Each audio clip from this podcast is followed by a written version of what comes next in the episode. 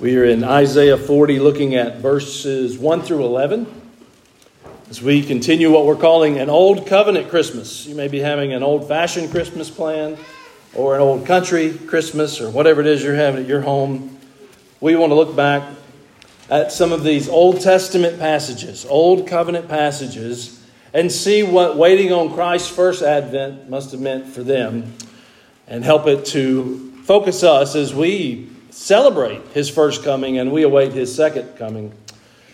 So let's read together from Isaiah chapter number 40, beginning in verse 1. Comfort ye, comfort ye, my people, saith your God. Speak ye comfortably to Jerusalem and cry unto her that her warfare is accomplished, that her iniquity is pardoned, for she hath received of the Lord's hand double for all her sins. The voice of him that crieth in the wilderness, Prepare ye the way of the Lord Make straight in the desert a highway for our God. Every valley shall be exalted, and every mountain and hill shall be made low, and the crooked shall be made straight, and the rough places plain. And the glory of the Lord shall be revealed, and all flesh shall see it together, for the mouth of the Lord hath spoken it. The voice said, Cry. And he said, What shall I cry? All flesh is grass, and the goodliness thereof is as the flower of the field. The grass withereth, the flower fadeth, but the Spirit of the Lord bloweth upon it. Surely the people is grass. The grass withereth, and the flower fadeth, but the word of our God shall stand forever. O Zion, that bringest good tidings, get thee up into the high mountain. O Jerusalem, that bringest good tidings, lift up thy voice with strength. Lift it up, be not afraid. Say unto the cities of Judah, Behold our God. Behold your God. Behold, the Lord God will come with strong hand, and his arm shall rule for him. Behold, his reward is with him, and his work before him. He shall feed his flock like a shepherd. He shall gather the lambs with his arm and carry them in his bosom. And he shall gently lead those that are with young. Let's pray. Father, we ask your blessing upon the reading of your word. We ask your blessing upon the preaching of your word. Come, Holy Spirit, illuminate the word and help us to grow. Lord, we pray that you would do a work this morning that only you can through the power of your word and the power of your Holy Spirit. Bless this time. In Jesus' name, amen. Now, as we think about Old Covenant, New Covenant, certainly we are New Covenant saints, and we are in that portion of the biblical timeline, but we need to align where we are in the timeline of the Bible that we just read here. Dr. R.C. Sproul helps us to align the timing of what we are studying. He says these prophecies, originally delivered more than a century and a half before the end of the exile, astonished their audience by predicting Israel's immediate deliverance from Babylon in chapters 44 and 45, the coming of the suffering of Christ to save them from their sins after they return to the land in chapter 42, 49, 50, 52, and most notably, I hope you're familiar with chapter 53, who hath believed our report and to whom is the arm of the Lord revealed. And then Israel's final salvation in the last days in chapter number 51. So this is where we are in the timeline of the Bible. Dr. Sproul says Isaiah is teaching that the foundational salvific event in Israel's history now becomes a paradigm for a new salvation event that will be far more significant than even the epical deliverance of the Israelites from Egypt. You just heard Brother Josh talk about that new salvific event. It was pretty epic, wasn't it, Brother Josh? In your life and in my life as well, and hopefully yours as well. We've tasted and seen that the Lord is good. We've experienced His grace for it firsthand. But the writer to the Hebrews tells us about the people in the timeline that we're reading this morning. They all died in faith, having never received this promise. What a unique thing for them as they await the first coming of the Messiah. Now, of all of the things that Isaiah is writing about and for and to here today, we're going to simply focus specifically in on the coming of Christ. Not the second coming of Christ, but we're approaching Christmas time, and we're celebrating that God was with us, that He was born a baby in a manger and that he was born to die for the sins of the world. And so we focus on that portion of it here today. So in verses 1 through 11, we find comfort, preparation. These are what these words are. God gives comforting words to a prophet alongside the command You speak comfort, speak tenderly to my people. Next, he is told, Prepare the way. Then trust the word. And then finally, share the good news. And I want to use those as our headings today as we go through these verses. Speak comfort, prepare the way, trust the word, share the good news. In verses 1 and 2, we find Isaiah being told of God, Speak comfort to my people. Let's revisit those verses. Comfort ye. Hear the, hear the voice of God here. He's, he's speaking directly to his prophet Isaiah. And then Isaiah shares this with God's people, and it's pinned down, and you and I are able to share it even now, but this is still God's word as he gave it to his man. He says, Comfort ye. Comfort ye, my people, saith your God. Speak ye comfortably to Jerusalem, and cry unto her that her warfare is accomplished, that her iniquity is pardoned, for she hath received of the Lord's hand double for all her sins. God has granted a pardon to his people, Israel. And Isaiah is to tenderly communicate this to them. He will be for God the voice of pardon to God's people. Now, I want you to notice here in that first verse there the pronouns my and your. Right off the bat, God is clear as He talks about His people that they are His people and that He is their God. He says, Comfort my people, saith your God, in spite of the judgment, in spite of the desolation, in spite of them choosing idols and committing grave sins to the point that God had to bring judgment upon them. He didn't stop calling them his people. He doesn't stop being their God. And his first word of comfort through his prophet is I'm still your God and you're still my people. Comfort my people, he says here. Though they have rebelled in sin, they're still God's people. He's still their God. So comfort them. Comfort them with these thoughts, he says in verse 2. The burden of sin is ending. The price for sin has been paid. And his people has received double from his hand. I want to break down those three things from verse 2. First, that the burden of sin is ending. Speak ye comfortably to Jerusalem and cry unto her that her warfare is accomplished. In saying, her warfare is accomplished. Isaiah is saying the people's service has been completed. The severe trials related to their sinning is over. In the Pilgrim's Progress, the author John Bunyan wanted to describe a way that a person feels when under the conviction of the guilt of sin. If you've read the book, and especially if you've seen the, the more modern cartoon film that they put together for this, yes, I get my theology from cartoons. It's also where I learn about the finer things in life. All the classical music I know comes from. Oh. Okay, Charlie Brown, I give you that. I don't know what somebody said over here. What did you say? Tom and Jerry, yes. I was going to say Bugs Bunny. One of the happiest days of my life. They did Bugs Bunny at the symphony, and I got to go. It was great. Are you guys not Elmer Fudd? Kill the rabbit, kill. Okay, all right. Now I'm just embarrassing my life. There's people here. In that movie, John Bunyan, it, it, he, he wanted to describe what that, that burden, that guilt of sin. If you've seen the movie, Pilgrim's climbing, he's trying to climb up to the cross, right? But he's got that, that just this growth on his back. It, almost, it starts out looking sort of like a the hunchback of Notre Dame, this like tumor looking thing, but before long it's almost like this cocoon on, on his back. but finally, when he just gives up on his own and he just puts his faith in the cross, that burden is lifted. But Bunyan did a good job uh, taking care of this as he de- describes this heavy burden which Christian can only manage to rid himself of through the cross. God tells Isaiah here, Comfort my people because the burden of their sin is ending. Now, go back to the time frame of this, and this is why I read from you from Dr. Sproul. We understand for God's people then, Isaiah will be speaking to them in the literal sense, physically. Your burden for your sin is ending. I, am going to send you through some judgment, but it won't last forever and it'll get over with. Babylon is your fate for now, but soon you'll be back in your promised land. But we understand in the spiritual sense that was pointing us toward Jesus. And you and I now live in this time where we, we've experienced Jesus' cross, and we understand then this is not just a physical foretelling of a historical thing. This is a historical thing that actually did happen, and now the thing that it was foretelling has happened. What do we call a prophet whose prophecies come true? It's not that difficult. True prophet. What do you call a prophet whose prophecies don't come true? Yeah, that's right.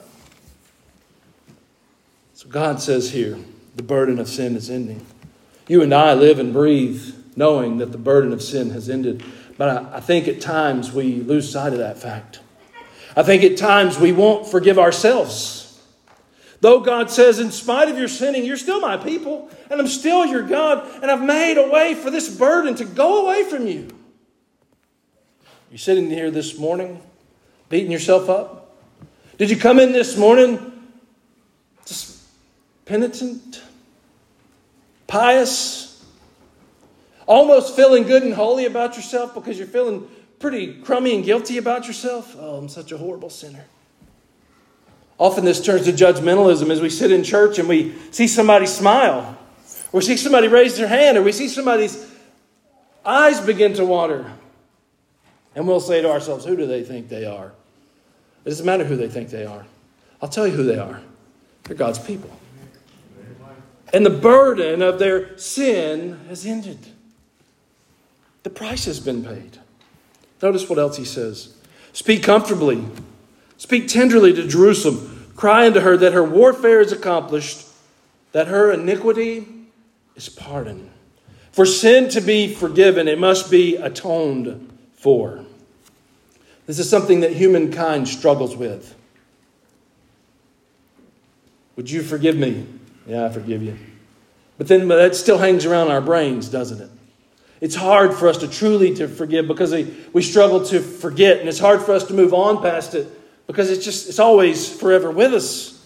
But for some reason, God writes as if it's not this way with him. Well, how can it be different for God? Well, atonement is the answer. Her iniquity has been pardoned. God has taught his people this from the very beginning.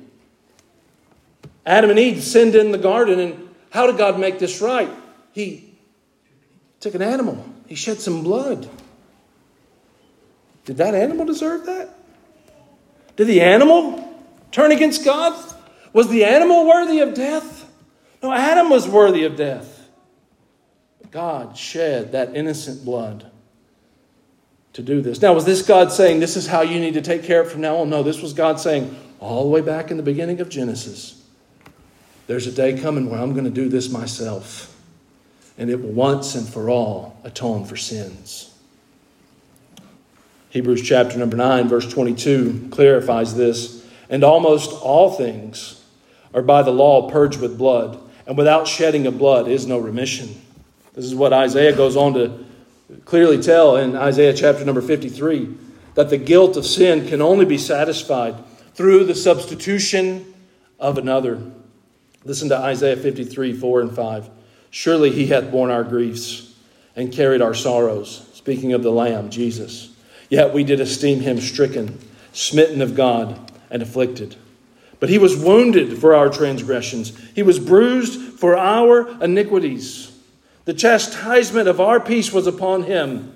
With his stripes we are healed. In the 11th century, a monk named Anselm of Canterbury. Anybody here wish you had a name like that? This is Chance of White Bluff. Those of you who live in, Hickman County are glad we don't do that, aren't you? This is Joy of Hickman County. Aren't you glad, Miss Joy? Praise the Lord. We just call you Joy. Anselm of Canterbury recorded this thought. Listen to what he says. It's great. He said, There is no one who can make this satisfaction except God Himself. But no one ought to make it except man. Otherwise, man does not make satisfaction. Therefore, it is necessary that one who is God man should make it. He's exactly right. He's not, that's not scripture. And he hasn't really figured out scripture yet when he writes this. He's just saying, God didn't do anything. God didn't sin. Man sinned. Man should make the satisfaction of God's wrath. But man can't make the satisfaction of God's wrath. So there should be a God man. Well, that brings us to the next statement that Isaiah was to share for comfort. See, God had already figured this out. God had already planned this. God had already arranged for the new and the better Adam come to take the sins of man. So he tells them, Sin's burden is great. The, the price has been paid. Why? Look at verse number two. For she hath received of the Lord's hand double for all her sins. Now, certainly, we could understand this to mean that Israel's time of judgment is over since these people have endured God's judgment. But the problem that brings into the theological context here is it, it could almost then be determined that human penitence and punishment will appease the wrath of God. I can illustrate this through Josh's testimony earlier. Did jail get you off drugs? Did police stop you from doing crime? No. Did gun laws keep you from do, having an illegal gun? Funny how that is. Did it comfort you that other people couldn't have guns and you could? Sorry, pushing a political agenda here, aren't I? No, it wasn't jail. Wasn't the law. What was it, Josh? Jesus Christ. See, we, we, we mustn't misunderstand the Old Testament. If you, if you lived in Old Testament days and, and you heard Isaiah saying this and you were to understand it just in that way, our punishment is over, fine. But, church, you live in 2022. You have the full account of God's Word in your hand. You can read it from beginning to end and come to understand the full meaning of it. What is one process, one thought that goes from Genesis to Revelation in the whole Bible? It's redemption. So when we read this, we have to know this is a story about redemption. So if I just sat down, and I read Genesis to Revelation, I should conclude that oh man, we're great sinners, but He's a great Savior. And so we have here this understanding that we, God's people, have received double from His hand. It doesn't mean that human penitence and punishment can appease the wrath of God. No, that just means that's the outcome for humans who will not repent. You want to be penitent for eternity? You want to feel the punishment of God for eternity because of things you've done? Well, then deny God's grace fail to repent, be almost persuaded, and you can. There is eternal damnation for you. I don't want that. The church doesn't want that. Jesus surely doesn't want that. He went to the cross for you. To satisfy God's wrath, a sinless sacrifice is required. We could also understand what he has said here the double, for she hath received of the Lord's hand double for her sins. We could understand that to mean that Israel has received God's judgment, but also his blessing. That would be a good interpretation here. It fits, it's fine. But it leads off immediate context because what does he go on to say in verse 3? The voice of him that cries in the wilderness. Now, who's that talking about? John the Baptizer. Now, if you're an Israelite, then you don't know who John the Baptist is. But if you're a Baptist, especially, in 2022 in Kingston Springs, Tennessee, somebody says, Why are y'all Baptists? Well, John was a Baptist. And he baptized Jesus, so Jesus was a Baptist.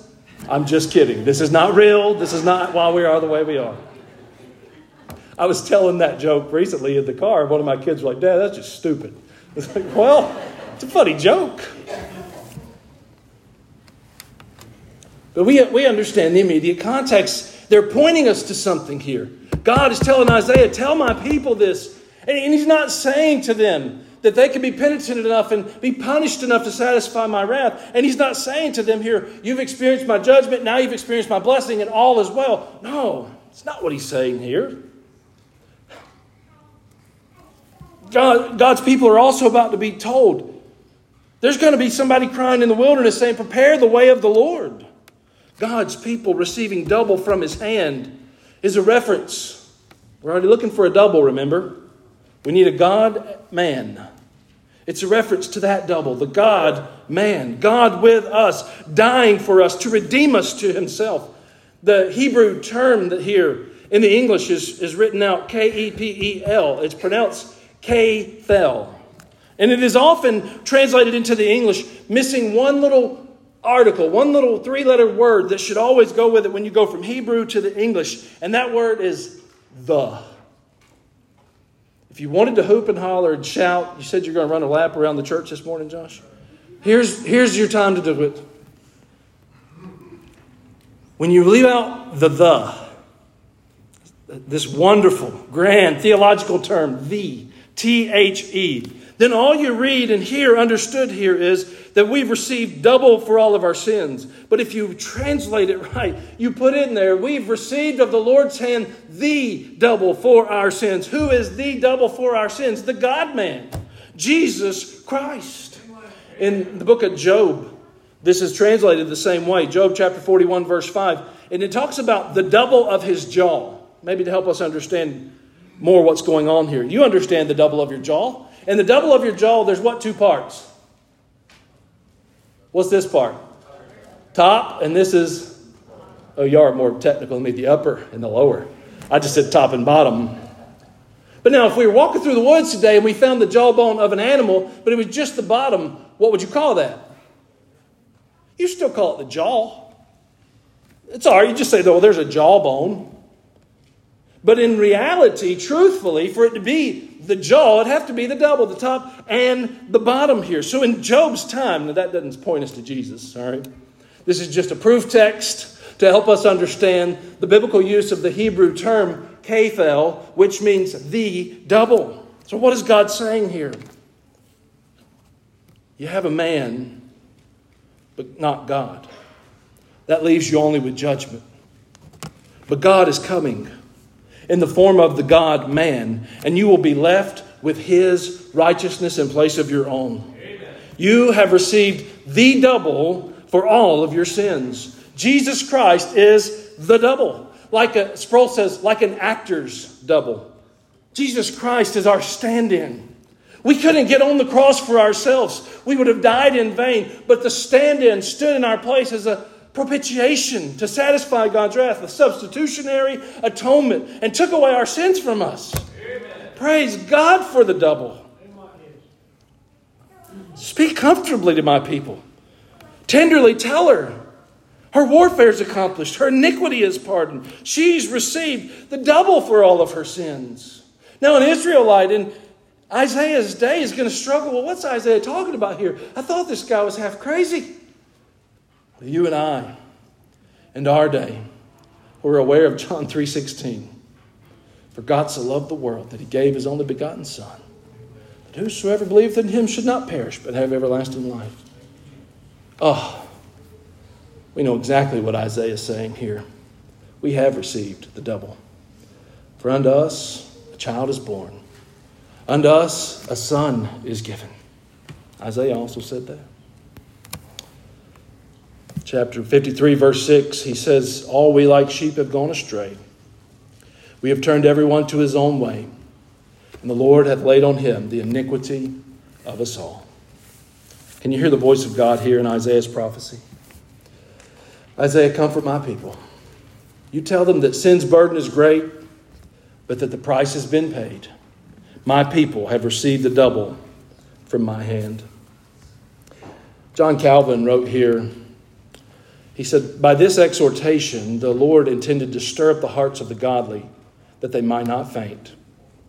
First, he addresses the Jews who were soon to be carried into that hard captivity in which they should have neither sacrifices nor prophets, and would have been destitute of all consolation, and had not the Lord relieved their miseries by these predictions. Next, he addresses all the godly that should live afterwards, or that shall yet live, to encourage their heart even when they shall appear to be reduced very low and to be utterly ruined. Let us all strive to be such comforters in our living. We know these things, just as Isaiah was told them, we've been told them in God's word as well. Let us comfort God's people. A.E. Hamilton penned this little poem, and he speaks well to this point. Ask God to give thee skill in comfort's art that thou mayest consecrated be and set apart into a life of sympathy. For heavy is the weight of ill in every heart, and comforters are needed much of Christ like touch. Lester Roloff, not so poetic, said, Be nice to everybody because everybody's going through something. It's true. Isaiah was to comfort God's people. Chance is to comfort God's people. You are to comfort God's people. And you have the tools to do it here. The next thing he tells them in verse 3, 4, and 5 is to prepare the way. So speak comfort and then prepare the way. In his providence, God has a plan and is at work for the good of his own. Notice verse 3 the voice of him that crieth in the wilderness. Prepare ye the way of the Lord. Make straight in the desert a highway for our God. I do like that terminology. I don't have time to spend much in it this morning, but if you want to do a, a great word study in the book of Isaiah, just look up all the instances of highway. You came here this morning. It's unless you live on Butterworth Road, which a lot of you do, it's impossible to get here outside of a highway. And when you come across that highway, you're thankful that in certain places they made it straight, and in certain places they made it flat, and in certain places, instead of making you go up and down, they put across a bridge. They paved the way. And this is what the messenger of the Lord was supposed to do. John the Baptist would preach in the wilderness a baptism of repentance in preparation of the coming Messiah. It's also wonderful to think at the time that John was born, you kind of end the Old Covenant writings hearing that a Savior would come. You begin the New Covenant writings, and, and an angel's talking to a, a priest named what? What's the priest's name? Zechariah. Zechariah is old. He past the time of having children. But he says, You're going to have a son. And his name will be John. Israel had spiritually gone back to the wilderness. God had brought them out of Egypt. God had brought them over to their promised land. But in their hearts, they were back in the wilderness and they were longing for Egypt. Where does God send his prophet? Where does this messenger go to preach? To the wilderness. Aren't you glad God will send somebody to where you are? Aren't you glad the word of God will come where you are, tell you what you need to hear? Praise the Lord. Verse 3 tells us that God has a plan and that He's working it. His messenger would come in preparation. Verse 4 Every valley shall be exalted, every mountain and hill shall be made low, and the crooked shall be made straight, and the rough places plain. If you do all that, what do you got left? Think about it. Every mountain and hill made low, so the high things low, the crooked's made straight, the rough places plain. It's smooth sailing. God's messenger is going to come and he's going to preach a baptism of repentance under preparation. And through what he does and what he brings in, this highway will be formed. Many obstacles would be overcome for the coming of the Messiah. I would just say simply that's the Old Testament. Why is all this happening in the Old Testament? Why is the good happen and the bad happen and the judgment of God and the blessing of God and all of these things going on in the Old Testament? This is God paving the way. And then verse 5 the glory of the Lord shall be revealed after this. So there'll be preparation made, and after the preparation is made, then the glory of the Lord shall be revealed, and all flesh shall see it together, for the mouth of the Lord hath spoken it. This is John 1:14. And the word was made flesh and dwelt among us. And we beheld his glory, the glory as of the only begotten of the Father, full of grace and truth. For those in Isaiah's day, the remainder of the Old Testament would be the anticipation of this coming. Even more so in patient long suffering, as what would later be viewed as providence. See, we look back on it now and we say, oh, that was God working in His providence. The hard times, the good times, the bad times, the lean times, the rich times, all of these things together was just God working in His providence. You see, providence is never our roadmap, it's our history book. When you're living in the middle of what will later be seen as God's providence, what do you call it? A valley? Circumstances? Bad times? Today? Tomorrow? This is what I'm going through? This is what I'm facing? We never call it providence. We never look around at our life and all the things that we're facing and all the things that are going on and say, Praise the Lord for His providence, for His working on me. No, we don't do it like that. We say these are our circumstances. We, in our current circumstance, find ourselves glorying in the first advent, awaiting the second advent. Warren Wiersbe wrote Someone has defined circumstances as those nasty things you see when you get your eyes off God. If you look at God through your circumstances, He will seem small and very far away. But if by faith you look at your circumstances through God, He will draw very near and reveal His greatness to you. So let us live as the great preacher G. Campbell Morgan so well observed. The faithful among men prepare his way and make straight his highway when they yield to Him their complete loyalty and confide in Him alone. Today it's a circumstance, but tomorrow, as you look back, it's God's providence. So comfort my people, prepare the way, and then verse 6 through 8 tell us to trust the word. The voice said, Cry. And he said, What shall I cry? All flesh is grass, and the goodliness thereof is as the flower of the field. The grass withereth, the flower fadeth, because the Spirit of the Lord bloweth upon it. Surely the people is grass. The grass withereth, the flower fadeth, but the word of our God shall stand forever. God's word is sure, God's word is trustworthy, and God's word forever stands.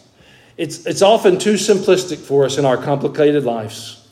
We're complex creatures, we have complex structures, we have all of these just complex manipulations going on in our lives. And when we hear, just trust the word. Use Brother Josh's illustration again. You said we don't deal with insurance, we don't deal with medication, we don't we just treat with Jesus. What's your tool?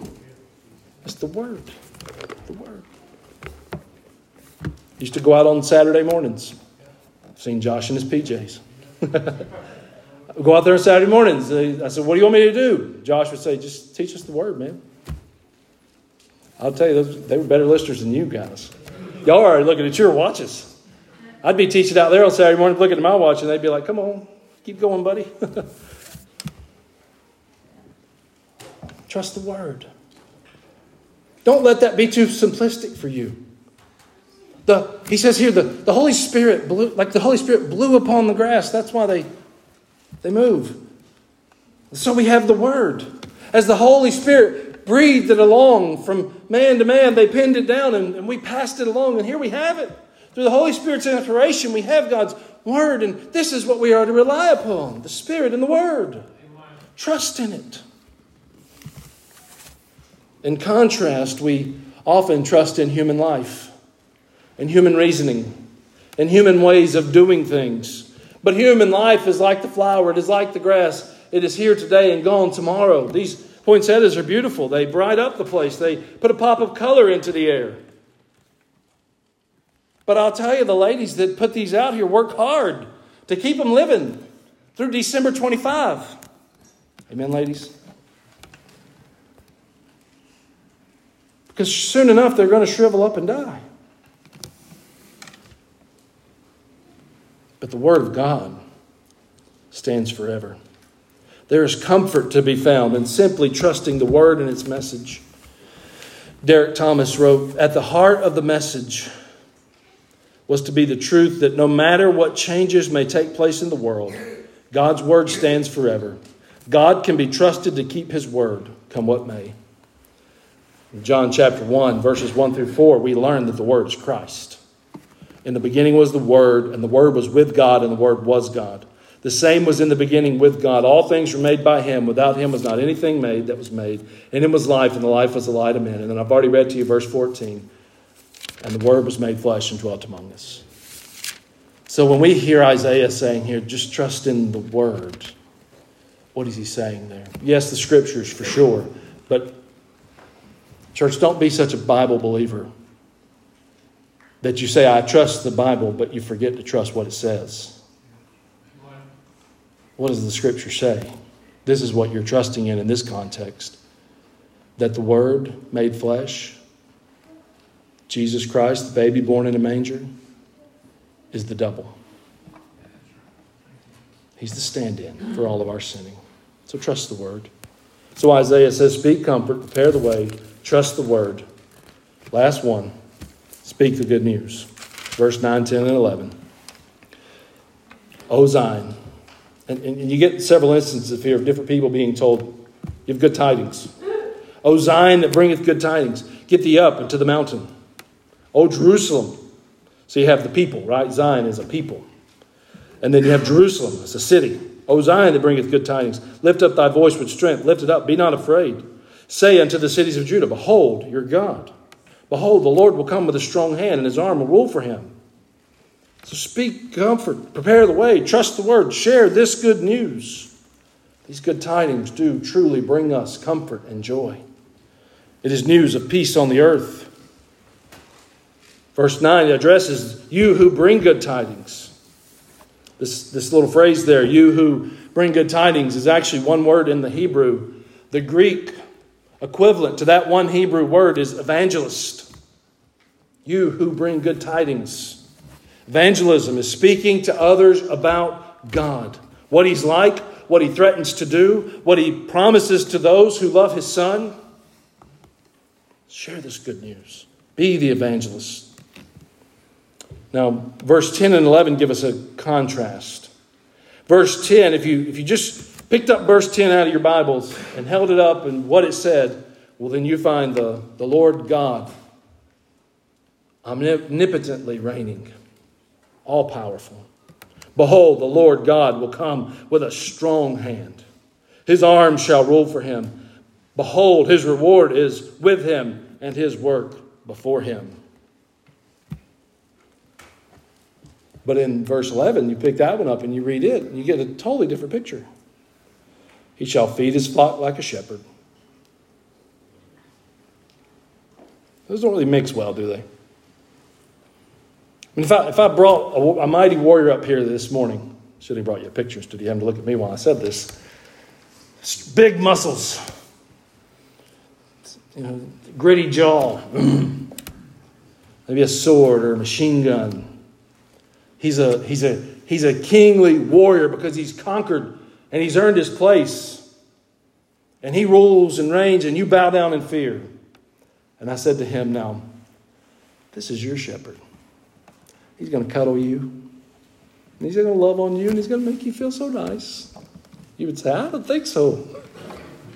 Get him to wipe his tobacco off his face first before, before he tries to cuddle. It doesn't mix, does it? It's a unique thing that we find here.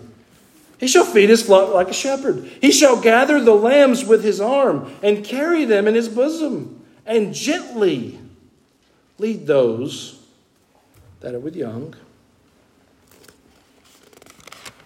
We started that way, didn't we? Comfort. Comfort ye, my people. Speak tenderly to Jerusalem. So the Lord God will rule with a strong hand, but he will also lead his sheep like a shepherd. It's hard for us to imagine the same people, same person being able to do both. But Jesus is that person. He is the God man. Here we get to see the power and the tenderness of our God. Romans chapter 11, verse 22 speaks to that. Behold, therefore, the goodness and the severity of God. On them which fell, severity, but toward thee, goodness, if thou continue in his goodness. Otherwise, thou shalt be cut off. Church, I think we should be like our God in this sense gentle and tender. Yes, he reigns, and we are ruling and reigning with him, but there's still comfort to be had. And there's still a time and a cause for tenderness and gentleness. Isaiah was told by God to operate this way Speak comfort, speak tenderly to my people. This is comfort and preparation. Speak comfort, prepare the way, trust the word, share the good news. There's a lot of comfort for the church in these verses. But I wonder this morning as I share these things with you are we leaning on God's providence or are we simply overcome with our circumstance? Warren Wiersbe had a, a long term radio ministry and get cards and letters in, you know. Someone wrote this one day and sent it in to him. It's simple, but it does make a good point. Look at others and be distressed. Look at yourself and be depressed. Look to God and you'll be blessed. What, how, how are you living your, your life right now? You're looking around at your circumstances and say, oh, this is so depressing? Are you looking around at the world we live in and say, oh, this is so distressing? Is your hope in Jesus? Are your eyes on Him? Isaiah passed along comfort to you and I, God's people. And the comfort is clear. The burden for our sin is over, it has been atoned for. The double has stood in our place. The God man, the babe born in a manger, lived a sinless life, and as an adult, willingly went to a cross and laid down his life. Like a sheep to a slaughter, he didn't open his mouth. When he said, It is finished, it was finished. Are you letting it be finished this morning? Are you being victorious in this life? Are you saying, Well, and just fill in the blank. I don't know what it is for you. Hard times, money, my weight. Not your wait time at the doctor's office, I mean like you're feeling fat. We giggle, but these things distress us. I mean, we go from something as heavy as God became flesh and died on a cross for our sins to I'm just so discouraged over. And we just fill in the blank. And I hope in this context you're, you're thinking about your scenario and saying, that is kind of foolish to be worried over these things. Because it is. You're the church, you are His people. You're going to face hard times. This is not saying smooth sailing and prosperity from here on out. Even the most prosperous are still going to face some hard times. Israel at times were the most prosperous on the face of the world, but then at other times were conquered. Now, Jesus has done the conquering, and the gates of hell will not prevail against the church. But in our living and dying, there's going to be good times and there's going to be bad times. But that doesn't change who our God is and that we are His people. So comfort you, my people, saith their God, our God. Let's stand and pray.